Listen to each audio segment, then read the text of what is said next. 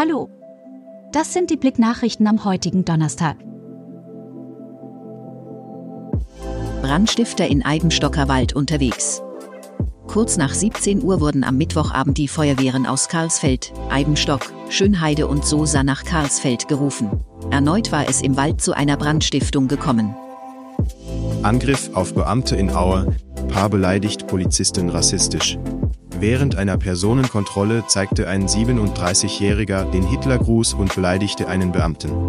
Seine 40-jährige Begleiterin beleidigte einen Beamten rassistisch und leistete bei der Personenkontrolle Widerstand. Baby wird in Zwickauer Innenstadt gegrillt. Mit einer Babypuppe auf einem Standgrill und einem Banner erinnert die Tierschutzorganisation PETA daran, dass Ferkel, Kälber und Hühner ihrer Meinung nach ebenso wenig auf den Grill gehören wie Menschen, Hunde und Katzen. Energieversorger wird neuer Exklusivpartner der CFC Frauen. Die Frauen des Chemnitzer FC bekommen einen starken Partner an ihre Seite. 1 Energie wird ab dieser Saison Exklusivpartner der Himmelblauen Damen.